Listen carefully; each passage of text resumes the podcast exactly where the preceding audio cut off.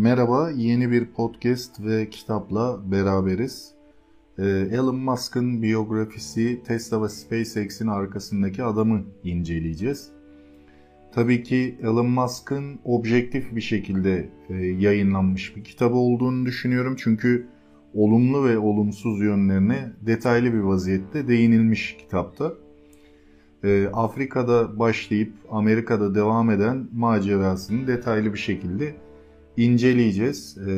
Ben bu kitapta sonunda notlar da aldım. Yani ara ara okurken ufak tefek notlarım oldu. Onları da size aktarmaya çalışacağım. Zaten şu an önümde onlar da. İşte ne yaptığı, ne ettiği ya da böyle bu seride size okurken almadığım kısımları aslında bir nevi anlatmak amaçlı ufak post-it notlar almıştım. Onları da okuyacağım size. Daha doğrusu okumak değil de oradaki fikirlerimi söyleyeceğim yine size. O şekilde devam edeceğiz. Şimdi ilk bölümle başlayayım okumaya. Daha sonra notlarla vesaire devam ederiz. O şekilde devam etmiş oluruz ve detaylandırırız konuyu. Afrika kısmına bakacağız şimdi. Afrika'daki yaşantısına. İnsanlar Elon Reeve Musk ile ilk defa 1984'te tanıştı.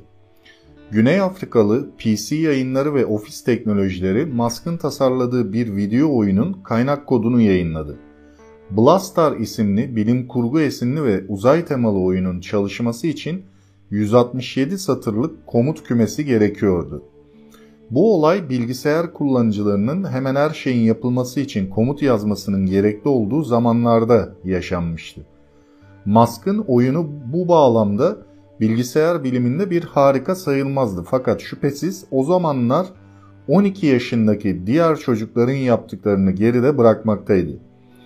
Dergideki bu yazısı Musk'a $500 kazandırmış ve karakteri hakkında erken ipuçları sağlamıştı. 69. sayfadaki Blastar bölümü genç adamın bilim kurgu yazarlarını andıran E.R. Musk ismiyle devam etmek istediğini ve kafasında daha o günlerde dolaşan büyük maceralar olduğunu göstermektedir. Öz bir şekilde hazırlanmış açıklanma yazısında şunlar yer almaktadır. Bu oyunda yabancılara ait ölümcül hidrojen bombaları ve durum ışını makinaları taşıyan bir kargo gemisini yok etmek zorundasınız. Bu oyun hayali varlıklar ve animasyondan güzel bir şekilde istifade etmektedir ve bu açıdan da zaman harcamaya değerdir. Bu satırların yazıldığı günümüzde durum ışını makinalarının ne olduğu hakkında internette bilgi bulunmamaktadır. Uzay ile birlikte iyi ve kötü arasındaki savaş hakkında hayal kuran bir çocuk muhteşemden başka bir şey değildir. Bu hayalleri ciddiye alan bir çocuk ise daha da dikkate değerdir. Genç Elon Musk'ta durum aynen böyleydi. Musk, onlu yaşlarının ortalarında hayal ve gerçekliği zihninde ayırt etmesi fazlasıyla zor hale getirecek kadar karışmıştı. İnsanoğlunun kaderini kendine kişisel bir zorunluluk olarak görmeye başlamıştı. Eğer bu daha temiz enerji teknolojilerinin peşinde koşmak ya da insan türünün erişebildiği sınırları genişletmek adına uzay gemileri inşa etmek anlamına geliyorsa, varsın öyle olsun diye düşünüyordu. Musk tüm bunları gerçekleştirmenin bir yolunu bulacaktı. Belki de bir çocuk olarak çok fazla çizgi roman okumuştum. Bunlar da her zaman dünyayı kurtarıyor gibi görünüyorlardı.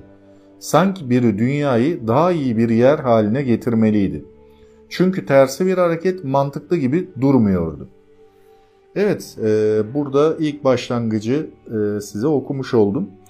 Burada dikkate değer bir kısım Elon Musk'ın aslında geçmişte de bazı hayalleri olması, kod yazma özelliği yani bir bilgisayar kodlama ve programlama dili bilmesi göze çarpan kısımlarından birisi. Ve zaten ilerleyen aşamada da bahsedeceğim, notlarımda da o dediğim ufak notta da yazmışım. Sürekli kod yazan birisi, yani bir dönem Zip2 denilen firmayı kurduğu dönemlerde sürekli kod yazıp belirli geliştirmeler yapan bir şahıs. Sonrasında uzay ve diğer Tesla firmasını kurduktan sonra buralardan elini ayağını biraz çekmeye başlıyor. Zaten detaylandıracağız. Şimdi ikinci bölümüne de devam edeyim. Akabinde yine notlarımla paralel size aktarmış olurum durumu. Musk'ın bu ikinci bölümde aldığım notu Kanada tarafına geçtiğinde olan kısım. Bu aralarda ne yaptı derseniz işte çocukluk dönemini geçiriyor. Çok fazla alınacak bir şey olmadığı için oralardan. Özellikle biliyorsunuz ben her podcast'imde bunu yapıyorum. Önemli kısımları, kendimce önemli gördüğüm kısımları alıp böyle özet şeklinde hem okuyorum hem de üzerine konuşuyoruz sizle beraber. Devam edelim. Kanada'daki kısmına bakalım. Musk'ın Kanada'ya büyük kaçışı çok da iyi planlanmamıştı. Montreal'de büyük dayısı olduğunu biliyordu ve bir uçağa atlayarak işlerin iyi gitmesini ummuştu. Musk 1988 Haziran ayında Kanada'ya ayak bastığında ankesörlü bir telefon buldu ve dayısına ulaşmak için bilinmeyen numaralar hizmetini kullandı. Bu işe yaramayınca ödemeli olarak annesini aradı. Annesinin Musk için kötü haberleri vardı. Musk ayrılmadan önce Maye dayısına mektup yazmış, cevabını ise Musk yoldayken almıştı. Dayısı Minnesota'ya gitmişti ve bu Musk için kalacak hiçbir yeri olmadığı anlamına geliyordu. Musk elinde valizleri öğrenci yurdunun yolunu tuttu. Montreal'de şehri keşfetme ile geçen birkaç günden sonra Musk uzun vadeli bir plan ortaya koymaya çalıştı. Maye'nin Kanada'ya yayılmış bir ailesi vardı ve Musk onlara ulaşma çabasına girişti.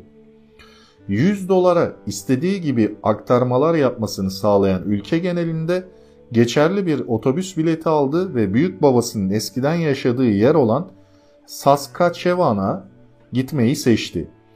1900 millik bir otobüs yolculuğundan sonra Swift Current isimli 15.000 kişilik bir kasabaya ulaştı.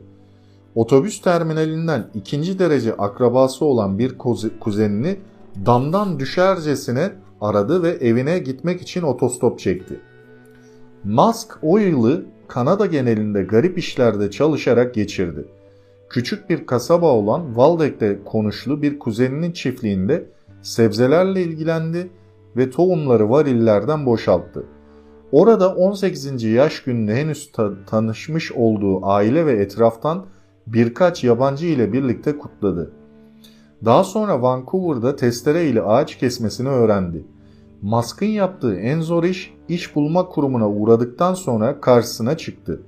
En iyi maaşı veren işi sordu ve bunun saatte $18 karşılığında bir kereste değirmeninin kazanını temizleme işi olduğunu öğrendi.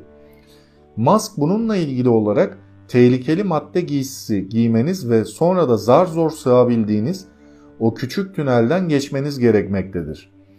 Daha sonra küreğinizle kumu ve halen sıcak olan diğer atıkları geldiğiniz delikten dışarı atmalısınız.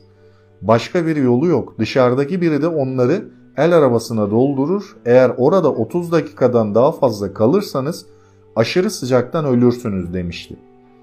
Hafta başında ise 30 kişi başlamıştı. Üçüncü günde sadece 5 kişi kalmıştı. Hafta sonunda ise sadece Musk ve 2 kişi işe devam etmekteydi. Evet, yani Musk'ın burada aslında o zenginliği elde ederken çektiği zorlukları görüyoruz. Tabii ki hiç kimse damdan düşer gibi bir anda o mevkilere gelmiyor. Musk'ın da bu maceralarından birisi aslında. Okul dönemi ve okul dönemi sonrasında da yine çok zengin değil bir kısım zamanında ve zenginliği elde etmeye başladıktan sonra Zip2, işte PayPal vesaire devam ediyor. Yani hem zenginlik hem de işlerini devam ettiriyor. Ve bu dönemde bahsetmeyeceğim ya da atlayacağım kısımlardan olduğu için özellikle bahsetmek istiyorum. Aşırı sakin bu dönemlerinde, yani kişilik olarak da sakin bir kişiliğe sahip ama tabii ki zenginlik ve patronluk rolü devreye girdikten sonra o sakin kişilik biraz daha aşırı Yani aşırı demeyeyim de şöyle söyleyebilirim. Yeri geliyor personelleriyle takışıyor ya da işte bir işin çabuk bitmesini istiyor. Baskı kuruyor. Yani daha sonraki süreçlerdeki karakteriyle bu dönemde, yani zengin olmadan önceki dönemdeki karakteri biraz çelişiyor. Yani tabii ki şu an baktığımızda her insan mükemmel değildir. O sakin yapının kalmamasının nedeni yeri gelip iflaslardan dönmesine neden oluyor. Yani şöyle mesela Zip2 ya da PayPal değil de Tesla ve SpaceX'te yeri geliyor tam iflasın eşiğine geliyor. O psikolojiyle nasıl davranılır tabii ki çok sakin kalınamayabiliyor diye düşünüyorum. Aşırı stresli durumlarda da sakin kalabiliyor önceden ama bu zenginlik döneminde, yani şu anki bildiğimiz Elon Musk döneminde yine aşırı stresli durumda aynı sakinliği koruyor. Çünkü şöyle düşünün, tam iflas eşiğindesiniz, tamam personellere bu şekilde baskı kuruyorsunuz ama çok sakin bir şekilde bu durumu atlatmak için işlemler yapıyorsunuz ya da önlemler alıyorsunuz. Böyle bir kişilikte birisi. Yani bu notlarımın arasında da olduğu için tam da yeri gelmişken bildirmek istedim size. Evet, devam edelim. Yine okuyalım. Onun üstüne yine konuşuruz. Yapılabilir bir internet işine dair ilk emareler Musk'ın gözüne staj döneminde çarpmıştı. Yellow Pages'tan bir satış elemanı yeni açılmış iş yerlerinden birine gelmişti.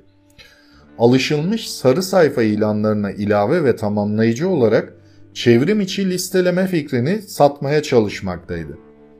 Satıcı adeta debeleniyordu ve internetin aslında ne olduğu ya da bir kişinin internette nasıl iş bulabileceğine dair fikrinin olmadığı açık bir şekilde belliydi. Konu Musk'ı düşünmeye sevk etti ve o da şirketlerin ilk defa internete girmelerine yardımcı olma konusunda konuşmak için Kimbal'ı, yani kardeşini aradı. Kimbal konu ile ilgili şöyle demişti. Elon bana bu adamlar hakkında konuştuklarının farkında değiller. Belki de bu bizim yapabileceğimiz bir şeydir dedi. Sene 1995'ti ve iki kardeş ilerleyen zamanlarda Zip2 adını alacak yeni bir işletme olan Global Link Information Network'ü kurmak üzerelerdi. Zip2'nun kurulması ve Musk'ın akademik kayıtları hakkındaki tartışmaları detay olarak bu kitapta yer alıyor. Ben almamış olabilirim, bilginize. Zip2 fikri dahiceydi. 1995 yılında sadece birkaç küçük işletme internetinin sonuçlarını gerçekten anlayabilmişti.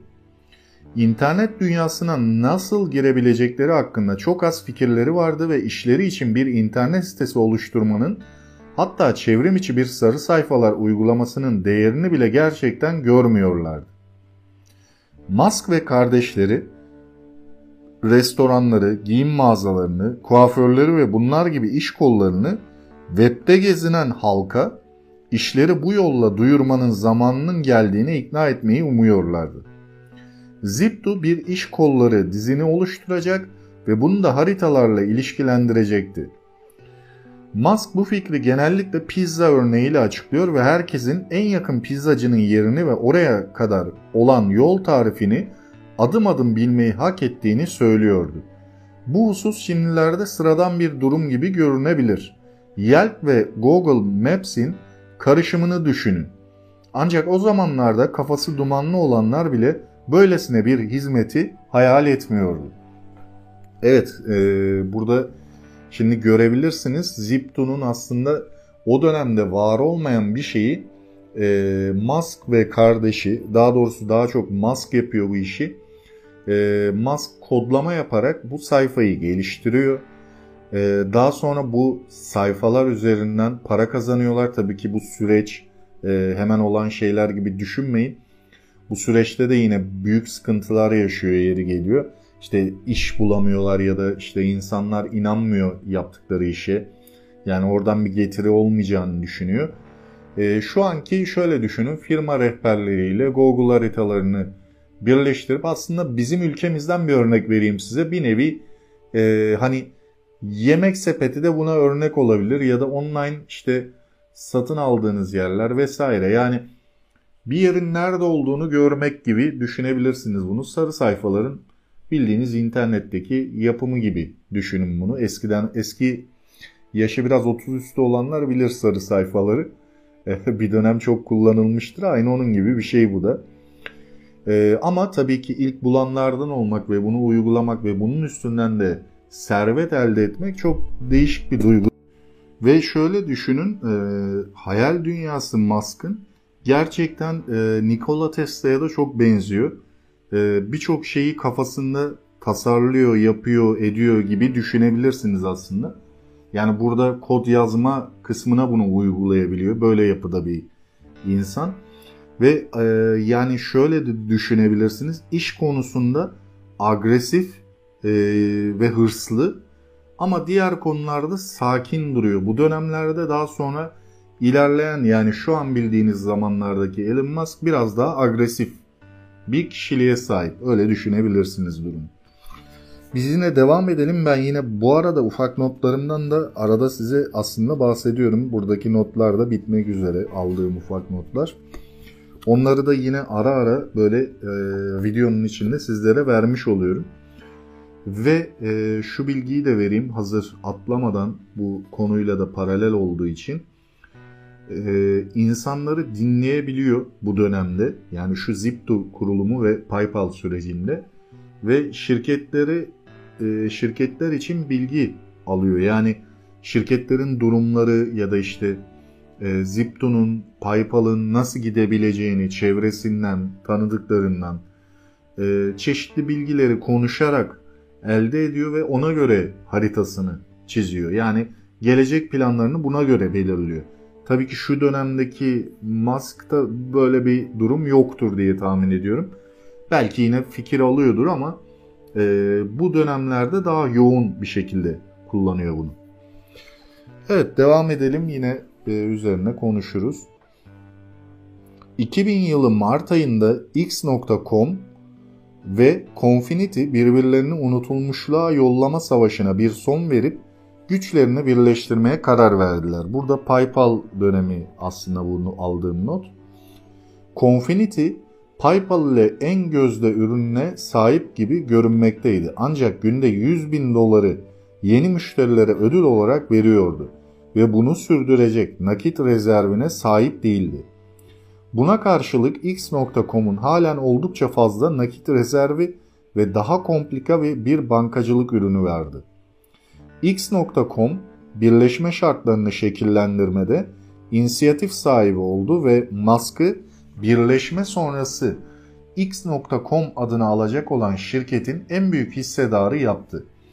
Anlaşma yapıldıktan kısa bir süre sonra X.com, Deutsche Bank yani Alman Bankası ve Goldman Sachs gibi finansörlerden 100 milyon dolar topladı ve 1 milyondan fazla müşterisi olması ile övündü. İki şirket kültürlerini kaynaştırmak için mütevazi bir şekilde çok çalıştı. X.com'un çalışanlarının oluşturduğu gruplar ekranlarını güç kablolarıyla sandalyelerine bağlayıp yeni iş arkadaşlarıyla birlikte çalışmak üzere sokağın aşağısındaki Confinity ofislerine kadar tekerleri üstünde ittiler. Ancak ekipler hiçbir zaman tam olarak anlaşamadı. Musk, X.com'un isminin tarafını tutmaya devam ederken hemen hemen herkes PayPal'dan hoşlanıyordu. Şirketin teknoloji altyapısı hakkında ise daha fazla tartışma çıktı. Levchin tarafından idare edilen Confinity ekibi, Linux gibi gelişmekte olan açık kodlu yazılımlara doğru ilerleme taraftarıyken, Musk üretkenliği daha üst düzeyde tutma ihtimali olduğu gerekçesiyle Microsoft'un veri merkezli yazılımını destekliyordu. Bu tartışma dışarıdan bir kişiye aptalca görünebilir ancak bu, Microsoft'un yaşlanmış şeytani bir imparatorluk ve de Linux'u insanları modern yazılımı olarak gören mühendisler için dini bir savaş demekti. Thiel birleşmeden 2 ay sonra istifa etti ve Levkin de teknoloji konusundaki ayrışma yüzünden işten ayrılacağı tehdidinde bulundu. Musk bölünmüş bir şirketi yönetmek durumunda kalmıştı. Evet, burada Musk'ın karşılaştığı iş hayatındaki zorluklardan birisi bu. PayPal'daki birleşmelerden ve satın alımlardan sonra ortaklarıyla beraber sıkıntı yaşıyor. Yani karşıt görüşlere sahip oluyorlar birbirleri. Şöyle anlatabilirim bu olayı. Şöyle yani bir nevi birisi farklı bir görüş savunurken birisi farklı bir görüş savunuyor. Öbürü farklı bir görüş savunuyor. Bir türlü uzlaşamıyorlar bu dönemde. Haliyle bu da şirketin CEO'larının ya da CTO'larının değişmesi gibi bir durum yaratıyor. Elon Musk neredeyse bu şirketi kaybediyor, tekrar alıyor vesaire. Yani burada süreç biraz uzun olduğu için oraları özellikle almadım ama bir kısmını yine ben size bu şekilde aktarmış olayım. Notlarımdan da bir bakayım, size ekstra bir bilgi verebilir miyim aldığım şeylerde. Şöyle, mesela burada yine insanları dinleme alışkanlığı devam ediyor ama biraz daha agresifleşmeye ve hırslı olmaya başlıyor bu dönemlerde. Ve babasıyla ilgili belli başlı sorular soruyor buradaki kitabın yazarı. O kısmı almamış olabilirim. Hazır notlarımın arasında bu konuyla bağlantılı değil ama yine de bildirmiş olayım size. Babasıyla ilgili hiçbir röportaj yapmak istemiyor. Yani babasının muhtemelen genç yaşta birisiyle evlenmesi vesaire gibi bazı böyle şüpheli durumları var. Ondan dolayı çok konuşmak istemiyor. Daha çok annesiyle anlaşıyor. İlk dönemlerde, yaşı küçük olduğu dönemlerde babasını tercih ediyor ama daha sonra olayın farklılıklarını görünce babasını çok da böyle şey yapmıyor, yani tasvip etmiyor ve onunla da ilgili konuşmak istemiyor. Burada notlarımın arasına almışım, atlamamak amaçlı bunu da bahsetmek istedim. Devam edelim. Ben size yine farklı bir konuyla 5. aldığım notla devam edeyim şimdi. Not da değil, daha doğrusu kitaptaki önemli gördüğüm kısımla devam edelim. Musk'ın yönlendirmesi sonucunda PayPal, .com balonunun patlamasından sağ salim kurtuldu. 11 Eylül saldırısından sonra ilk başarılı IPO halka arz oldu ve teknoloji endüstrisinin kalanı dramatik bir düşüşe saplanmışken Musk, PayPal'ı astronomik bir rakama eBay'e sattı. Böylesine bir kargaşadan bırakın başarı ile çıkmayı, sadece hayatta kalmak bile neredeyse imkansızdı. Az önce bahsettiğim durum, ortaklarıyla anlaşmazlığın getirdiği nokta bu. Ayrıca PayPal, Silikon Vadisi tarihindeki en büyük işletme ve mühendislik yeteneklerini bünyesinde barındıran topluluklardan biri haline geldi. Musk ve Thiel'in her ikisinin de genç ve zeki mühendisleri seçebilen keskin gözleri vardı.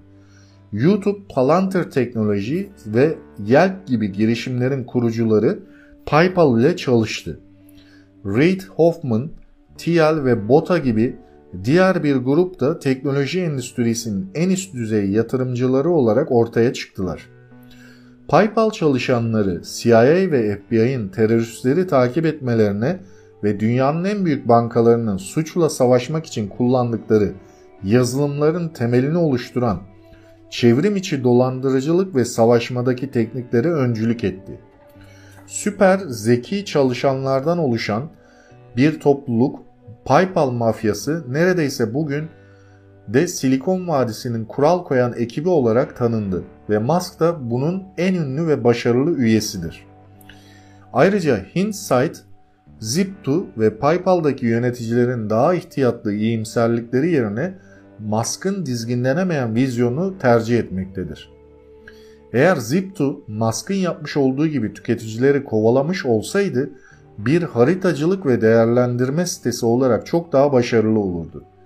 PayPal'a gelince, yatırımcıların şirketi çok erken sattığı ve Musk'ın bağımsız olarak devam etme taleplerini daha çok dinlemeleri gerektiğine dair tartışmalar halen yapılabilir. 2014 yılı ile birlikte PayPal, 153 milyon kullanıcıya ve tek başına 32 milyar dolarlık piyasa değerine ulaşmıştı. Ayrıca orijinal x.com vizyonunu gerçekleştirmeyi amaçlayan yeni ödeme ve bankacılık girişimleri bir sel gibi ortaya çıkmıştı. Square, Stripe ve Simple bunlara 3S de denilebilir. Eğer X.com'un yönetim kurulu Musk'a biraz daha sabredebilseydi, yaratmak için yola koyulmuş olduğu her şeyi kontrol edecek çevrim içi banka konusunda başarılı olacağına inanmak için yeterli neden vardır. Tarih göstermiştir ki Musk'ın hedefleri o an için kulağa saçma gelse de bu hedeflere açıkça inanır ve kendisine yeterli zaman tanındığında bunlara ulaşmaya çabalar.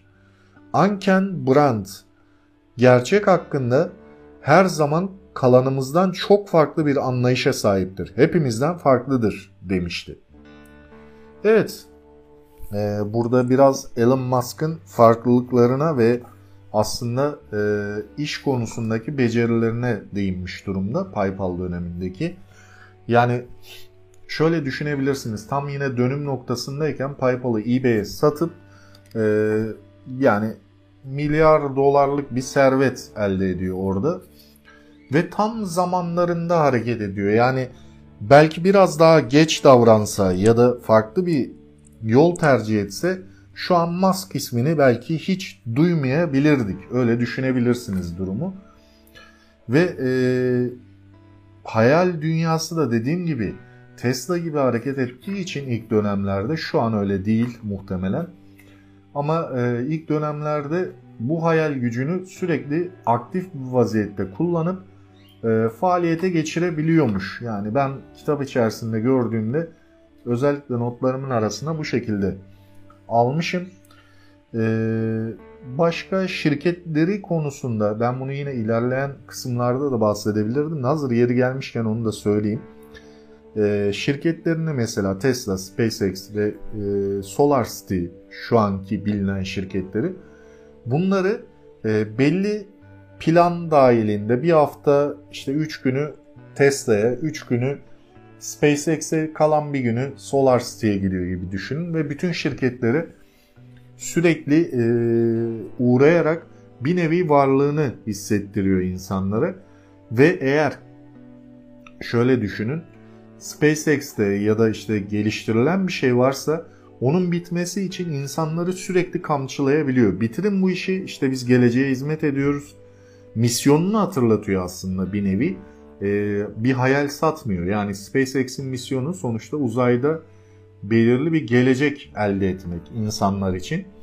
Bu misyonu hatırlattığı zaman tabii ki çalışanlar da ona göre davranma hissiyatına kapılıyor. SpaceX'e ayrı bir ilgisi var ve çalışma saatlerini fazla yaptırıyor SpaceX'teki çalışanlarına. Çünkü orada gerçekten sürekli aktif bir geliştirme var. Yani belli teknolojileri sürekli kullanmıyorlar aynı şekilde. Sürekli bir gelişim içindeler. SpaceX'teki aşırı ilgisinin sebebi de bundan kaynaklı aslında. İnsanlardan da bu arada Elon Musk sürekli uzay hakkında fikirler topluyor, dinliyor. Onların böyle uç noktalardaki, yani şunu yapsak şöyle olur, şu şöyle geliştirilir gibi düşüncelerini de sürekli dinleyip ona göre hareket yapıyor ve bu fikirleri aklında tutarak belki uygulanabilir olanlarını uygulamaya geçiriyor. Böyle yapıda bir insan aslında Elon Musk. Dediğim gibi kitabın içinde de bulabilirsiniz bunu. Ben notlarımın arasına almamış olabilirim. Agresif yapıda, bazı çalışanları hiç sevmiyor. Bazıları da öyle bir seviyor ki onu yüceleştiriyorlar. Böyle uç noktalarda seveni var. Bazı noktalarda da sevmeyenleri var. Yani değişik bir kişilik aslında. Ben okuduktan sonra böyle olduğunu hiç tahmin etmediğim iki karakter gibi gördüm Musk'ı. Halbuki daha önce hiç hayatını bu derece okumadan önce daha böyle yerinde durur, oturan bir yapıda olduğunu düşünüyordum. O da var ama maalesef böyle uç noktada agresif tavırlı bazı yapısı da var. 2002 Haziran ayında kurulan uzay keşif teknolojileri Space Exploration Technologies oldukça mütevazi bir yapı ile hayata geçti. Musk, havacılık ve uzay endüstrisi aktiviteleriyle canlı olan Los Angeles'ın banliyosu El Secundo'da East Grand Caddesi'nin 1310 numarada eski bir depo aldı. 7500 metrekarelik deponun önceki kiracısı oldukça fazla gönderi işi yapmış ve tesisin güney kesimini teslimat kamyonları için yükleme peronlarından oluşan lojistik bir depo olarak kullanmıştı. Bu özellik Musk'ın gümüş rengi McLaren'ı doğrudan binanın içine sürmesine imkan tanımıştı. Bunun dışında geniş bir kullanım alanı vardı. Sadece tozlu bir zemin, ahşap kirişleri ve açıkta duran yalıtımı ile mekana hangar havası verecek şekilde tepesinde kavis yapan 15 metre yüksekliğindeki bir tavan. Binanın kuzey kesimi çalışma birimleriyle yaklaşık 50 kişilik bir alana sahip ofis bölümüydü. SpaceX'in ilk haftasında Dell marka dizüstü bilgisayarlar, yazıcılar ve katlanabilir masalarla dolu kamyonlar geldi. Musk yükleme alanlarından birine doğru yürüdü, kapısını yukarı kaldırdı ve malzemeleri kendisi boşalttı. Musk, SpaceX ofisini çok geçmeden kendi imzası olan fabrika estetiği bir esere dönüştürmüştü. Zemindeki betonun üzerine gösterişli bir plastik kaplama ve duvarlarda bolca sürülmüş yeni bir kat beyaz boya. Beyaz boya, fabrikanın temiz görünmesi ve insanların kendilerini neşeli hissetmeleri için yapılmıştı. Masalar fabrikanın içine dağılmıştı. Böylece makineleri tasarlayan Sarmaşık Ligi mezunu bilgisayar bilimciler ve mühendisler, kaynakçı ve teknisyenlerle birlikte oturabilecekti. Bu yaklaşım iş gücü, tesis, kira ya da satın alım maliyetlerinin düşük olduğu yerlerde mühendisleri ve mekanikçileri birbirinden binlerce mil ile ayıran geleneksel havacılık ve uzay şirketlerine karşı SpaceX'in ilk büyük açılımı olarak durmaktaydı. Evet, burada tabii ki atlanmış bir kısımda aldığım bir not. Bir tane daha size hayatıyla alakalı ve uzaya olan ilgisinin sebebiyle beraber bir bahisini daha yapayım. Kitabın içinde daha detaylı okuyabilirsiniz eğer alıp okursanız. Şöyle ki Elon Musk uzayla alakalı dediğim gibi çeşitli kişilerle görüşüyor, konuşuyor, fikir alıyor. Onlarla böyle tartışmalar yapıyor vesaire. Bu tabii ki işine de yansıyor. Yani iyi yönde yansıyor. O insanların fikirleri hayata geçirilebilirse eğer onları geçirmeye çalışıyor hayata. Ve bu SpaceX'i yani bir roket teknolojisi vesaire bunları yaparken Musk belli başlı insanlardan, mühendislerden özellikle işlerini yaparlarken fikir alıyor. Yani yanına gidiyor. Bunu diyor buraya niye koyuyorsun? Bunu niye burada kullanıyorsun? Bu ne işe yarıyor? Gibi sorularla aslında mühendislerin yaptığı işi öğreniyor. Yani bugün tanıdığınız Elon Musk o roketleri yaparken birçoğunun nasıl çalıştığını, nereden ne yapıldığını biliyor durumda. Çünkü o işi daha önce bu mühendisleri böyle sorgulayarak öğrenmiş durumda. Elon Musk ekibini bilgiyle yönlendirmek durumunda çünkü teknik bilgi gerektiren bazı durumlarda kendisinin karar alması gerekebiliyor.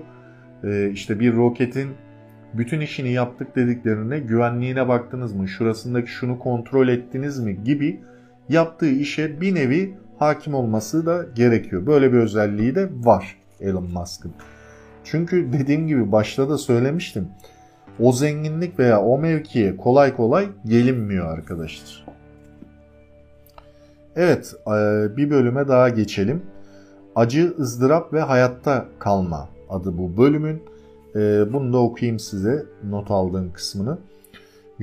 Yönetmen John Favreau 2007 yılının başlarında Iron Man filmini çekmek için hazırlıklara başladığında Los Angeles'ta bir zamanlar Howard Hawks'ın 80 yıl önce kurduğu havacılık ve savunma sanayi yüklenicisi Hax havacılığa ait olan bir tesisi kiralamıştı.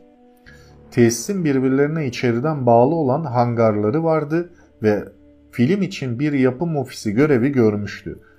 Tesis ayrıca Iron Man ve onun insan yaratıcısı olan Tony Stark'ı oynayacak olan Robert Downey Jr.'a bir ilham dalgası da getirmişti. Downey onarılmadan kalmış olan büyük hangarlardan birisine bakarken nostaljik bir hisse kapılmıştı. Bina çok da eski olmayan bir tarihte büyük bir adamın endüstrileri temelden sarsan ve kendi tarzında işlerini hallettiği büyük fikirlerine ev sahipliği yapmıştı. Downey yaklaşık 16 kilometre yakınlarında bir yerde kendine ait modern endüstriyel tesisini kurmuş olan Elon Musk adında Hax'a benzeyen bir kişi hakkında bazı şeyler duymuştu. Downey, Hax'ın hayatının nasıl olduğunu gözünde canlandırmaya çalışmaktansa belki de gidip gerçekte var olanın tadına bir bakabilirdi. 2007 Mart ayında SpaceX'in El Secundo'daki merkezine gitmek için yola çıktı ve Musk'ın kendisinden özel bir tesis turu aldı. Downey, "Aklım kolay kolay başımdan gitmez fakat bu tesis bu adam muhteşemdi" demişti. Downey'e göre SpaceX'in tesisi devasa ve egzotik bir alet edevat dükkanı gibi görünüyordu. Heyecanlı çalışanlar etrafta koşuşturuyor ve çeşitli makinelerle uğraşıyorlardı. Genç mühendisler bazı üretim hattı işçileriyle konuşuyor ve hepsi de yaptıkları şey hakkında gerçek bir heyecanı paylaşıyor gibi görünüyorlardı. Downey köklü bir girişim gibi görünüyordu demişti. İlk turdan sonra Downey, Hax fabrikasında inşa edilmekte olan film setlerinin SpaceX fabrikasına benzer yanları olmasından memnun olmuştu. "Setteki şeyler kafadan uydurma değildi" demişti. Downey çevresinde gördüklerini ilave olarak Musk'ın psikolojisine bir göz atmak istiyordu. İkili Musk'ın ofisine girdi ve birlikte öğlen yemeği yedi. Downey, Musk'ın yerinde duramayan bir kod manyağı olmamasına çok sevinmişti. Downey'in bunun yerine edindiği intiba, Musk'ın erişilebilir sıra dışılığı ve fabrikadaki diğer çalışanların yanında çalışabilecek kadar alçak gönüllü olmasıydı. Downey'e göre Musk ve Stark'ın her ikisi de uğruna yaşayacak ve kendilerini adayacak bir fikre sahip, bir saniyelerini bile ziyan etmeyecek adamlardı. Evet, burada Iron Man filmini rol olarak oynamış kişi olan Robert Downey'nin düşüncelerini aktarmışlar. Ve burada gördüğünüz gibi Iron Man aslında bir nevi Tony Stark karakterini Elon Musk olarak düşünüyorlar. Baktığımız zaman şu anda dünya üzerinde evet yani o karaktere yakın bir karakter gibi görebiliriz aslında Elon Musk'ı. Çünkü hem uzay hem de yenilenebilir enerji anlamında SolarCity'yi de dahil ediyorum buna. Tesla ve yani elektrik enerjisiyle çalışan arabalarını da dahil edersek evet bu misyona biraz uygun bir kişilik aslında. Ve yani biraz Tony Stark'tan da görmüşsünüzdür zaten o Iron Man karakterinde. Tony Stark bildiğiniz gibi biraz böyle egolu bir kişilik gibi gözüküyor. Musk'ta da kısmen de olsa egolu bir kişilik var. Hatta kitap içerisinde okumuştum. Şimdi yeri gelmişken bahsedeyim onu da size. Bir şeyi mesela haberciler geldiğinde vesaire hani yapan kişiler mühendislerdir haliyle. Ama sanki kendi yapıyormuşçasına anlatımlarını bazen çalışanları duyduğu için Musk'a bayağı bir kızıyorlar bu yönde. Onu da kitabın içerisinde yer vermiş yazarımız. Okuduğumda evet biraz ego sahibi demiştim kendimce de. Ya olabilir, onlar doğal şeyler. Sonuçta mükemmel bir insan karakteri yok karşımızda. İlla ki onun da zayıflıkları var. Ama herkesin taşladığı gibi ya şöyle yok, şu Illuminati yok böyle demek yerine ben yani insanlar için çalışması, belli bir konuma gelmesi, ilgi görmesi vesairesi gibi durumlardan gayet normal bir insan olarak karşılıyorum kendisini. Merak etmemin sebebi demek ki o merak kısmını bende oluşturmuş. Ki kitabını alıp bir hayatına bakmak istemişim. Burada doğum tarihi, şu bu vesaire gibi detaylar zaten internette mevcut. Ben daha çok kişiliği, karakteri, firmaları ve gidişatıyla alakalı size bir podcast yapmak istedim burada. Yine belli başlı hani net bilgileri podcast'in yazı kısmında da paylaşacağım size. Hatta detaylı bazı hani bu okuduklarım haricinde bazı bilgileri de Instagram hesabımda, sosyal medya hesabımda kitabın sayfalarından paylaşıyorum. Oradan da bakabilirsiniz okudukça. Önemli gördüğüm yerleri burada işaretliyorum. Bazı böyle ekstra bilgi içeren kısımları da Instagram sayfamda paylaşıyorum. Oralara da bakabilirsiniz. Evet, devam edelim. Basın, Musk'ın mali sıkıntılarının boyutlarını değil ama Tesla'nın istikrarsız mali durumunu sevilen bir eğlence konusu haline getirmeye yetecek kadar biliyordu. Truth About Cars, Otomobiller Hakkındaki Gerçek isimli bir web sitesi, 2008 Mayıs ayında Tesla'nın Ölüm Nöbeti isimli bir bölüm açtı ve yıl boyunca buraya düzinelerce yazı girdi. Bu blog, Musk'ın şirketin gerçek kurucularından biri olduğu düşüncesini reddetmekten, onu bir para babası olarak tanıtmaktan ve Tesla'yı dahi mühendis Eberhard'dan çalmış olan bir başkan gibi göstermekten özel bir zevk almaktaydı. Eberhard, Tesla'nın bir müşterisi olmanın artılarını ve eksilerini detaylarıyla açıklayan bir blog açtığında bu otomobil sitesi Eberhard'ın sızlanmalarını kendi sayfalarında yinelemekten oldukça mutlu oluyordu. Sevilen bir İngiliz TV programı olan Top Gear, Roadster'ı parçalarına ayırdı ve onu sanki bir yol testinde şarjı bitmiş gibi gösterdi. Kimbal, yani Elon Musk'ın kardeşi, Musk bunlarla ilgili olarak insanlar Tesla'nın ölüm nöbeti ve diğer her şey hakkında şakalar yapıyordu ve bunlar oldukça ağırdı. Bir gün Tesla'nın nasıl yok olacağına dair 50 makale çıkmıştı dedi. Daha sonra 2008 Ekim ayında SpaceX'in başarılı fırlatmasının üzerinden sadece birkaç hafta sonra Valley Walk tekrar sahneye çıktı. İlk önce Musk'ın Drury'nin yerine resmi olarak Tesla CEO'luğuna gelmesi konusunda Musk'ın önceki başarısında şanslı olduğu gerekçesiyle alay etti. Daha sonra bir Tesla çalışanından herkese gönderilmek üzere yollanan bir e-postayı yayınladı. Yayınladığı raporda Tesla'nın bir dizi işten çıkarmalarda bulunduğu, Detroit'teki ofisini kapattığı ve bankada sadece $9 milyon kaldığını belirtiyordu. Tesla çalışanı e-postasında şunlara yer vermişti. 1200'den fazla siparişimiz var ve bu da müşterilerimizden onlarca milyon dolarlık nakit aldığımız ve tamamen harcadığımız anlamına gelmektedir. Bu arada sadece 50'den az otomobil teslim ettik. Tesla Roadster için $60.000 yatırmış olan arkadaşımla konuştum. Artık daha fazla seyirci kalamayacağım ve çalıştığım şirketin kamuoyunu kandırmasına ve değerli müşterilerimizi dolandırmasına izin vermeyeceğim. Müşterilerimiz ve halk Tesla'nın bu kadar fazla sevilmesinin nedenidir. Onlara yalan söyleniyor olması ise çok yanlış. Evet, Tesla hakkındaki olumsuz ilginin çoğunu hak etmekteydi. Musk 2008'deki bu ortamda kendisinden nefret eden bankacı ve zenginlerin ona karşı cephe aldıklarını ve onu canlı bir hedef olarak gördüklerini sezmişti. Musk dayak yiyor gibiydim. O zamanlar başkalarının acılarından zevk alan çok fazla kişi vardı ve bu birçok açıdan çok kötüydü. Justin üzerimde basın aracılığıyla büyük bir baskı kuruyordu. Tesla hakkında sürekli olarak olumsuz yazılar ve SpaceX'in 3. başarısız fırlatması hakkında hikayeler çıkıyordu.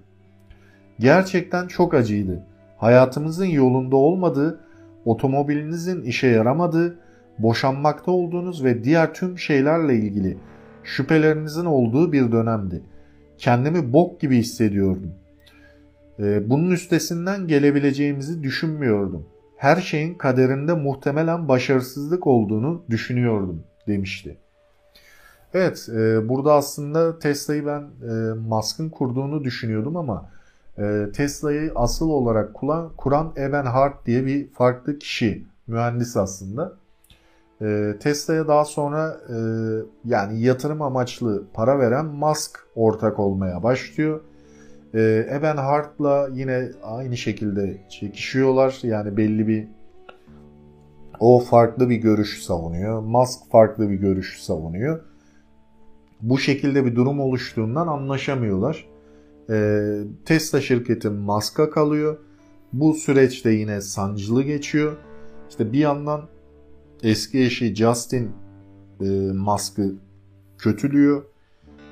Bir yandan Eberhard aynı şekilde kötülüyor. Ve tam Tesla'nın kuruluş ve belli süreçlerinde yaşanan sıkıntılardan sonra bir toparlama dönemi, tekrar Tesla'yı devam ettiriyor Musk. Yani dediğim gibi her şirketinde mutlaka belli bir sıkıntı yaşıyor ama bunları bir şekilde atlatıyor ve şu an bulunduğu konuma nasıl geldiğini az çok bu şekilde anlayabiliyorsunuz. Ve yani kişisel yaşantısında eski eşlerinden çok büyük sıkıntı yaşadığını söyleyemem ama Justin böyle bir eleştirilerde bulunuyor. Tam kötü zamanına denk geliyor. Ama ondan da çocukları var. Okuduğum ve aklımda kalan kadarıyla söylüyorum. Ve onun üstüne Talulah'tı galiba. Yine ünlü biriyle beraber oluyor. Onunla belli bir dönem geçiyor. Şu an eşi konusunda tam bilgi sahibi değilim. Şu anki net hangisi bilmiyorum ama böyle sıkıntılı süreçlerde atlatarak geliyor bu konuma. 2008 ve 2010 dönemleri biraz Elon Musk için özellikle sıkıntılı süreçler diyebilirim burada. Devam edelim, yine başka bir bölüm. Zip2, PayPal, Tesla, SolarCity, bunların hepsi Musk'ın birer kendini ifade şeklidir. SpaceX ise Musk'ın kendisidir. Şirketin zaafları da başarıları gibi Musk'tan kaynaklanmaktadır. Bunun bir kısmı Musk'ın detaylara manyaklık derecesine gösterdiği dikkat ve SpaceX'in her uğraşına dahil olmasından kaynaklanmaktadır. Hugh Hefner, Playboy patronu bile yetersiz kalacağı şekilde işleri kendi elleriyle halletmektedir. Bunun sebebi kısmen SpaceX'in Musk kabilesinde tanrılaştırılmasındandır. Çalışanlar Musk'tan korkmaktadır. Ona taparlar. Onun için canlarını bile verirler ve tüm bunları aynı anda hissederek yaparlar. Musk'ın talepkar ve zorlayıcı yönetim şekli, şirketin diğer dünyalara olan ilgi ve özlemi sayesinde işe yarayabilir. Havacılık ve uzay endüstrisinin geri kalanı, uzaya 1960'lardan kalma, yadigar görünen nesneler göndermeye devam ederken SpaceX bunun tam tersini yaparak kendisini gösterdi. Yeniden kullanılabilir roketleri ve uzay gemileri gerçekten 21. yüzyıla ait makineler gibi görünmektedir. Teçhizatın modernizasyonu sadece gösteriş için değildir. SpaceX'in teknolojisini sürekli olarak ilerleme yönünde zorlamasını ve endüstrinin ekonomisini değiştirmesini yansıtmaktadır. Musk sadece uydu gönderme ve uzay istasyonuna ikmal yapmanın maliyetlerini düşürmek istememektedir. Fırlatma maliyetlerini Mars'a binlerce ikmal uçuşu yapabilecek ve orada bir koloni kurabilecek seviyeye gelecek kadar azaltmak istemektedir.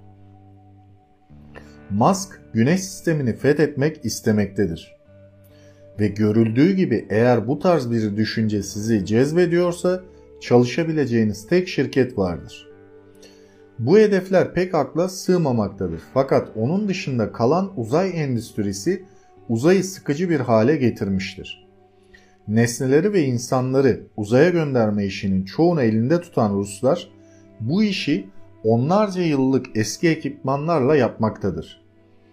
insanları uluslararası uzay istasyonuna götüren sıkış tıkış Soyuz kapsülünün mekanik topuzlu kolları ve 1966'daki ilk uçuşundan kalma gibi görünen bilgisayar ekranları vardır. Bu uzay yarışında yeni olan ülkeler ise antika denebilecek Rus ve Amerikan tesisatını delice bir hassasiyetle taklit etmektedir. Genç insanlar havacılık ve uzay endüstrisine girdiğinde makinaların durumuna ya gülmek ya da ağlamak zorunda kalmaktadır. Hiçbir şey bir uzay gemisini 1960'lardan kalma bir çamaşır makinesinde kullanan mekanizmalar ile kontrol etmedeki eğlenceyi söküp atamaz. Ve ayrıca çalışma ortamının da makinalar gibi modası geçmiştir. Üniversiteden yeni mezun olmuş kişiler öteden beri ağır işleyen ordu tedarikçileriyle ilginç fakat etkisi pek olmayan yeni şirketler arasında seçim yapmak zorunda kalmaktadır. Evet, burada aslında SpaceX'e olan ilgisini bir nevi bahsetmiş yazarımız da. Ben de notlarımı almışım. Ama burada aşırı agresif davrandığını da net bir şekilde görebilirsiniz. Orada bahsetmiş zaten. Ve SpaceX'e aşırı bir ilgi ve oradaki teknolojiye duyduğu alakayı burada da yine yazar da dile getirmiş. Ve Musk'ın özellikle SpaceX'le uğraşmasının ve orayı daha çok ön plana çıkarmasının sebebi bu. Ve her bir şirket Musk'ın değişik bir karakterini yansıtıyor aslında. Bunu da orada görebiliyorsunuz ve yazarımız da bahsetmiş durumda. Yine devam edelim. En son bitişe doğru da konuşuruz biz bu notlarımı tamamladığım zaman. Aralarda yine konuşma gereği duyarsam yine bu şekilde girip yine bahsederim. Musk zaman zaman tüm şirkete yeni bir politika uygulamak ya da onu rahatsız eden bir konu hakkında bilgi sahibi olmaları için bir e-posta gönderir. En bilinen e-postalarından biri gerçekten berbat olan akronimler başlığı ile 2010 yılı Mayıs ayında gönderilmişti. SpaceX'te uydurma akronimleri kullanma gibi korkunç bir alışkanlık var. Bu uydurma akronimlerin aşırı kullanımı iletişime önemli bir darbedir ve şirket olarak büyürken iletişimi iyi bir şekilde tutmak inanılmaz derecede önemlidir. Bireysel olarak bakıldığında kullanılan birkaç akronim kötü gözükmeyebilir. Lakin binlerce kişi bunlardan uyduruyorsa zaman içerisinde sonuç yeni işe girenlere vermemiz gereken bir sözlük olacaktır. Kimse gerçek anlamda tüm bu akronimleri hatırlayamaz ve kimse toplantılarda aptal gibi görünmek istemez. Bu nedenle de cahil gibi orada otururlar. Bu özellikle de işe yeni giren kişiler için zordur. Buna derhal bir son verilmesi gerekiyor ya da sıkı tedbirler alacağım. Yıllardır yeteri kadar uyarıda bulundum. Tarafımdan onaylanmadığı sürece bir akronim SpaceX'in sözlük dağarcığına girmeyecektir. Mantıklı bir şekilde açıklanamayacak mevcut bir akronim var ise önceden de istediğim gibi kullanımdan kalkacaktır. Örneğin HTS, Horizontal Test Stand ya da VTS, Vertical Test Stand olmamalıdır. Bunlar özellikle saçma akronimlerdir çünkü gereksiz kelimeler içermektedir. Bizim test alanımızdaki stand açık bir şekilde test standıdır. VTS 3-4, tripod ise 3 hecelidir ve bu nedenle lanet olası akronimin söylenmesi aslında daha uzun sürmektedir. Bir akronimi test etmenin en temel şekli iletişime yardım mı ettiği yoksa zarar mı verdiğini sormaktır. SpaceX dışındaki mühendislerin çoğunun kullandığı akronimler, örneğin GUI kullanılabilir. Benim onayladığım varsayımıyla arada sırada akronim üretmekte sorun yoktur. Örneğin Merlin 1C Vacuum ya da Merlin 1C Sea Level yerine MVAC ve M9 gibi, ama bunlar az sayıda tutulmalıdır. Bu klasik Musk'tır. E-posta dili bakımından kabaydı ve aslında işlerin sadece olabildiği kadar verimli bir şekilde yapılmasını istenen biri için de o kadar istenmedik bir husus değildi. Diğer bazı kişilerin önemsiz olarak görebilecekleri bir konuyu saplantı haline getirmişti. Ancak belirgin bir noktaya temas ediyordu. Musk'ın tüm akronim onaylarının kendi üzerinden verilmesini istemesi komikti. Lakin bu onun sahip olduğu ve Tesla ile SpaceX'te büyük ölçüde işe yaramış olan işin bizzat içinde olma yönetim stilinin sonucuydu. Çalışanlar o günden itibaren bu akronim politikasını AS yani GT kuralı olarak kısaltmışlardı. SpaceX'te en önde gelen ve yön gösterici prensip işinize dört elle sarılmanız ve işleri halletmenizdir. Yönlendirme ya da detaylı talimatlar bekleyen kişiler adeta sürünürler. Aynı husus geri besleme bekleyen işçiler için de geçerlidir. Ve bir kişinin mutlak olarak yapabileceği en kötü şey, Musk'a istediği şeyin imkansız olduğu bilgisini vermektir. Bir çalışan Musk'a harekete geçirici parça gibi bir cihazın maliyetini, onun istediği rakama indirmenin yolunu olmadığını ya da Musk'ın istediği sürede yapmak için yeterli zaman olmadığını söyleyebilir. Brogan böyle bir durumda olacakları şöyle anlatır. Elon size tamam, seni projeden aldım ve şimdi projenin CEO'su benim. Hemen senin işini alacağım hem de aynı anda iki şirketin CEO'luğunu yapacağım. Bunu yetiştireceğim diyecektir. Çılgınca olan şey ise Elon bunu gerçekten yapmasıdır. Ne zaman birini kovsa ve işini kendi üzerine alsa bu proje ne olursa olsun bunu başarmaktadır. Evet, burada önceden de bahsettiğim Elon Musk'ın agresif tarafını görüyoruz. Birini kovuyor ve o işi kendi bitiriyor. O derece agresifliğe sahip. Ve yani ona imkansız sözcüğünü kullanmamanızı istiyor. Çünkü bir şekilde yapılabilir diye denilebilir. Üzerinde çalışacağım diyebilirsiniz ama Elon Musk'a imkansız dediğiniz zaman karşılaşacağınız durumu da burada net bir şekilde kitapta yer vermişler. Gerçekten ilginç bir karakter. Yani önceden bu kadar agresif değilken ama özellikle SpaceX'i ayrı tuttuğu için de bu şekilde davranıyor olabilir. Çok agresif tavırlar sergileyebiliyor böyle çalışanlarına. Evet, devam edelim. Musk'ın fikri bir tasarım uzmanı olarak bana uzun süre garip gelmişti. Musk kalben bir fizikçi, tavır olarak da bir mühendistir. Musk'ı Musk yapan şeylerin birçoğu bana onun iyi bir tasarımı ancak bir kitapta okursa bilebilecek sakar bir inek olan Silikon Vadisi'nin alışılagelmiş tiplemesi olması gerektiğini söylemekteydi. Ancak gerçek olan şey Musk'la ilgili değişik bir şeylerin var olduğu ve onun bunu bir avantaja dönüştürmüş olmasıdır. Oldukça görsel biridir ve diğerlerinin güzel göründüğünü varsaydığı şeyleri daha sonra hatırlamak üzere beyninde saklayabilmektedir.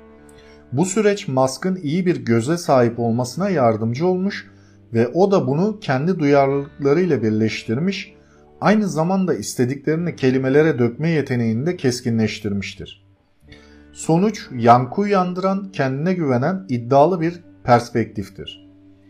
Musk kendinden önce Steve Jobs'ta olduğu gibi müşterilerinin kendilerinin bile istediklerinden haberdar olmadığı şeyleri, kapı kolları, dev dokunmatik ekranlar gibi ve tüm Tesla ürün ve hizmetleri için paylaşılan bir bakış açısını düşünebilme yeteneğine sahiptir. Von Holzhausen, Elon Tesla'yı bir ürün şirketi olarak ayakta tutmaktadır. Ürünü doğru yapmak zorunda olmanız konusunda çok tutkuludur. Ona ürünü göstermeliyim, onun güzel ve etkileyici olduğundan emin olmalıyım demiştir. Musk, Model X ile aracın en parlak tasarım unsurlarından bazılarını şekillendirmek için yeniden baba rolüne dönmüştü. O ve Holzhausen Los Angeles'ta bir otomobil fuarında geziniyorlardı ve her ikisi de bir SUV'un orta ve arka koltuklarına geçmenin garipliğinden yakınıyorlardı. Bir araca çocuk koltuğunu ve çocuğunu yerleştirmeye çalışan ve bunu yaparken sırtının ağrınmasına neden olan anne ve babalar bu gerçeği tıpkı 3. koltuk sırasına sığmaya çalışan normal ebattaki bir insan gibi fazlasıyla bilmektedir. Von Holzhausen bu konuyla ilgili şunları söylemişti. Daha fazla alana sahip olması gereken bir minivanda bile giriş alanının neredeyse 1/3 kayan kapı ile kapatılmış durumdadır. Eğer kapıların açılışını benzersiz bir özel bir şekilde yapabilirseniz bu oyunu kendi lehinize çevirebilirsiniz. Biz bu düşünce tohumunu aldık, sorunu çözmek için 40 ya da 50 tasarım konsepti üzerine çalıştık ve sanırım en radikal olanlardan birini bulduk. Model X, Musk'ın şahin kanatları olarak adlandırdığı kapılara sahiptir.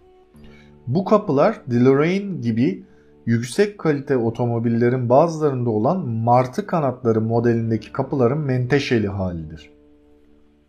Kapılar yukarı ve yana öyle açılarla hareket etmektedir ki Model X yakınına park etmiş bir başka aracı sürtmez ya da garajın tavanına temas etmez.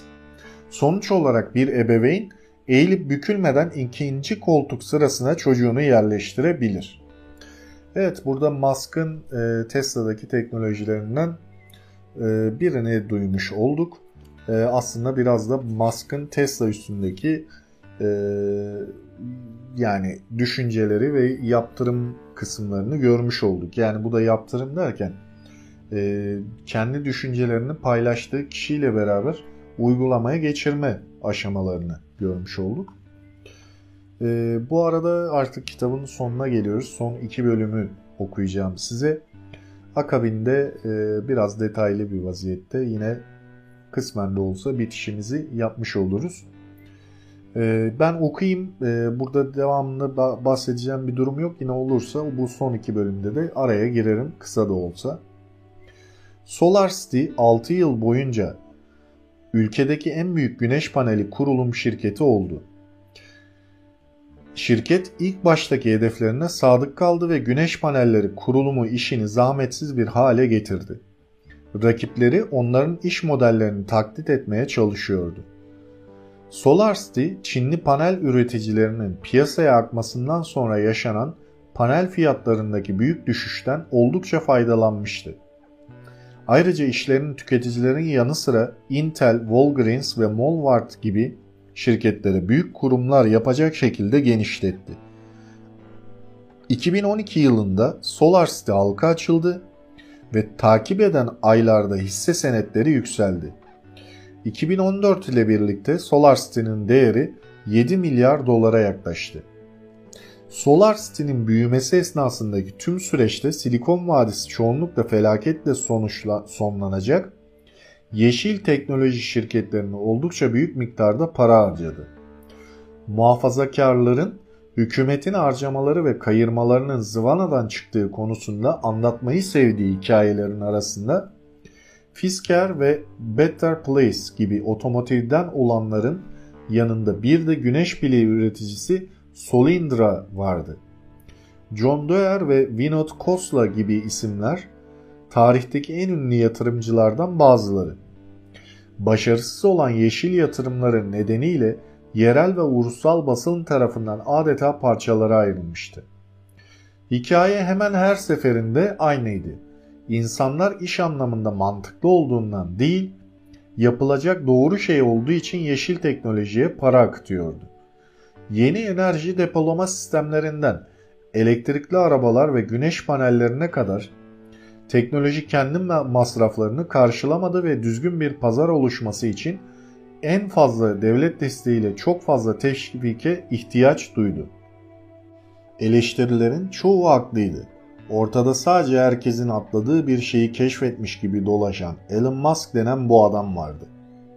PayPal'ın kurucularından Founders Fund'a yatırımcı olan Peter Thiel'in bununla ilgili şunları söylemişti. Yaklaşık 10 yıl süresince temiz teknoloji şirketlerine yatırım yapmamak gibi genel bir kuralımız vardı. Makro düzeyde haklıydık çünkü temiz teknoloji sektörü oldukça kötüydü. Fakat mikro düzeyde Elon, ABD'deki en başarılı 2 temiz teknoloji şirketine sahip. onun başarısını şans olarak tanımlamayı seçiyoruz. Çizgi romanlardan fırlama bir iş adamı gibi gösterildiği şu Iron Man olayı var. Sanki hayvanat bahçesinde duran alışılmadık bir hayvan gibi. Ancak şimdi başarısının daha marjinal şeylerle uğraşan bizlere karşı bir iddia olup olmadığını sormamız gereken bir durum vardır. Dünyanın halen Elon'un hakkına şüphe duyması konusunda da sanırım bu Elon'un sözde deliliğinin değil, dünyanın deliliğinin bir yansımasıdır. Önceki girişimleri gibi SolarCity'de Musk'ın dünya görüşünü temsil ediyordu ve diğerleri bunu bir iş fırsatı olarak görmemişti. Musk kendi akılcı tavrı ile çok önceleri güneş enerjisinin mantıklı olduğuna karar vermişti. Dünyadaki tüm kaynaklardan alınarak bir yılda tüketilen enerjinin güneş enerjisi cinsinden karşılığı dünya yüzeyine bir saat içerisinde düşmektedir. Güneş panellerinin verimliliği konusundaki gelişmeler sürekli bir şekilde devam etmektedir. Eğer güneş enerjisi insanoğlunun gelecekte tercih edeceği enerji kaynağı olacaksa bu geleceğe mümkün olduğunca çabuk ulaşılmalıdır. Evet, yine burada Elon Musk'ın SolarCity şirketiyle alakalı bazı kısmını okumuş oldum. Ama SolarCity'nin ismi böyle Tesla ve SpaceX gibi ülkemizde çok duyulmadı. Ama halbuki dünya genelinde konuşulan bir şirketi Elon Musk'ın. Ve şahsen bu temiz teknolojiye ya da temiz enerjiye para yatırması insanlık için de gayet olumlu görüyorum ben. Çünkü bugün elektrikli arabaların yayılması, işte yine Elon Musk'ın çok önceden görüp de güneş enerjisinin yayılması, bir nevi Musk'ın da içinde olduğu bir sektör aslında. Ve Musk bu sektörlere, bu sektörlerde güzel reklam yapıyor, duyuruyor ve bir şeyleri de yapıyor aslında. Son bölümü de okuyayım. Yine üzerine detaylı konuşuruz. En azından kitap kısmını bitireyim. Akabinde yine böyle kısa bir konuşma, sonra da bitiririz zaten.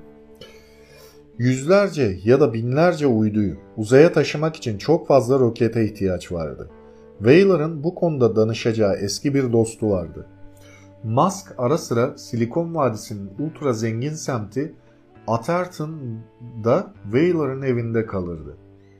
2014'te iki adam yine o evde Google'un uzay interneti planlarını tartışmak üzere bir araya geldi. İkili saatlerce konuk evinde oturdu ve bu esnada Weyler böyle bir hizmetin nasıl işleyeceği konusunu, teknik mekanizmaları detaylandırdı. Weyler ve Musk birkaç hafta boyunca defalarca konuştu ve Musk gittikçe uzay interneti fikrine daha ilgili hale geldi. Sadece SpaceX'in işi açısından değil, aynı zamanda hizmetin kendisi için de daha sonra neler olduğu hikayeyi anlatan kişiye göre değişmektedir. Weyler'a yakın olan kişiler Musk'ın onu Google'dan ayrılarak kendi başına bir şirket kurması konusunda ikna ettiğini söylemektedir. Musk uzay interneti çabalarının Google'daki bürokrasi içinde kaybolacağını yine öne sürmüştü. Dışarıdan fon bulmak ve süratle kendi şirketini kurmak daha iyi olacaktı. Weyler'ın yakınlarına göre Musk yeni şirkete yatırım yapma taahhüdünde bulunmuştu. Ve Weyler 2014 Eylül ayında bağımsız bir şirket kurdu ve bazı önemli Google çalışanlarını da yanında götürdü. Weyler'ın o dönemde bilmediği şey ise Musk'ın Weyler'ın kendisine ve yaklaşımına karşı soğumaya başlamış olduğuydu. Musk, uydu sisteminin nasıl işleyeceği konusunda Weyler'ın hikayesini sürekli değiştirdiğini ve bazı teknik sorulara sağlam cevaplar veremediğini düşünüyordu. Aralarında SpaceX'in yönetiminden de kişilerin olduğu, Musk tarafı ise Weyler'ın kişiliği hakkında sinirlenmeye başlamıştı. Konuk evindeki bir toplantı sırasında Weyler'ın eşi akşam yemeği için güveç yapmıştı ve odadaki kişilere göre Weyler ona teşekkür bile etmemişti. Musk'ın ekibi Weyler'ın ona kölesiymiş gibi muamele ettiği intibana kapılmıştı. Bu toplantının üzerinden çok geçmeden Musk kendi uzay internet sistemini kurmaya karar verdi. Musk, Weyler'ın haberi olmadan işe koyuldu ve Weyler'ın hizmetini geçecek şekilde hizmet vermek için gerekli band genişliğini almanın yollarını aramaya başladı. Ayrıca şirketin küçük uydular üretmeye başlayabileceği Seattle'da bir SpaceX ofisi açma planı yaptı. Musk bunlara ilave olarak Google'dan ve Fidelity'den SpaceX'in yeni uzay interneti fikrine fon sağlamak için 1 milyar dolar topladı. Musk 2015 Ocak ayında alışıldık büyük lafları ile tüm bunları açıkladı.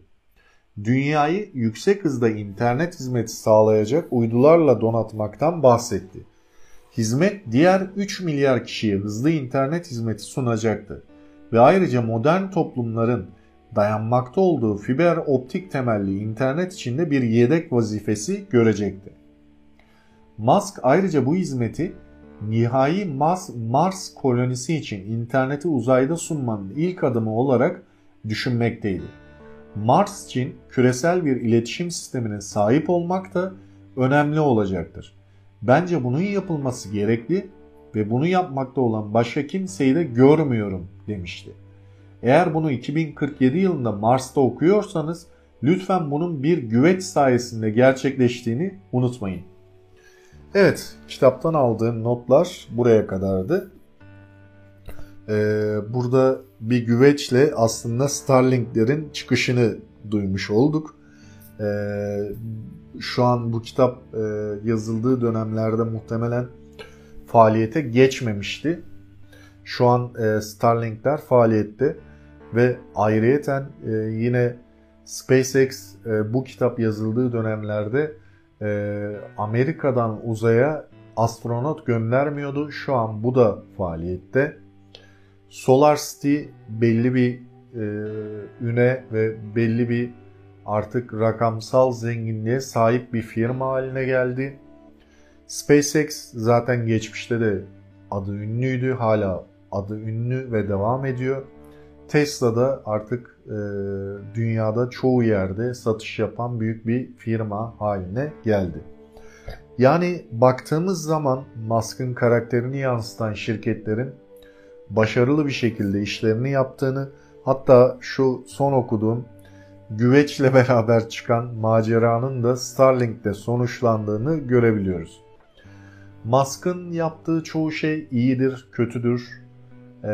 Tabii ki kötü yaptığı şeyler var. Mesela Starlink uyduları dünyanın yörüngesini kirletiyor. Ve astronomlar bu durumdan, özellikle amatör astronomlar çok yakınıyor. Çünkü teleskopla inceleme yaptıklarında Starlink uydularına denk gelirse o anda görüntüyü kirletiyor aslında. Böyle durumlar mevcut. Bir yandan baktığımızda Musk'ın yaptığı yani şirketlerinin de başardıkları insanlık için faydalı şeyler aslında. Bugün milyonlarca dolarla uzaya gidilirken yarın bir gün Musk bu teknolojilerin daha da ileriye götürdüğü zaman çok daha ucuz rakamlarla uzaya bir şeyler gönderebileceğiz. Belki uzay turizmi olabilecek ve bunların kapısını açabilecek kişilerden birisi Musk. Tabii ki tek kişi demiyorum. Richard Branson ya da Jeff Bezos gibi isimler de bu sektörün içerisinde ve onlarla yani Richard Branson'la kitap içerisinde de bahsediyordu. Diyalogları var. Jeff Bezos'la da var ama Bezos'la şu an rakip gibiler. Öyle düşünebilirsiniz. Tesla, SpaceX ve SolarCity ve çeşitli yatırımlarını bu kitap içerisinde detaylı bir vaziyette bulabilirsiniz. Ben detayına girmedim. Daha çok kişilik, karakter ve şirketleri üstüne konuşmuş olduk. Özellikle kişilik kısmında net bazı tespit ettiğim, kitaptan not aldığım kısımlarını da sizlerle paylaşmış oldum. Kimine göre ucube, kimine göre başarılı bir iş insanı, kimine göre teknoloji devi ve bilim ve teknoloji devi hatta. Kimine göre de adı bile duyulmamış, belki de sadece firmaların ismi duyulmuş bir şahıstan ibaret. Ama insanlık için faydalı, yeri geliyor kötü şeyleri de var. Böyle bir kişiliği okumuş olduk, değerlendirmiş oldum sizlere. Evet, bir sonraki podcast'imde görüşmek üzere. Hoşça kalın arkadaşlar.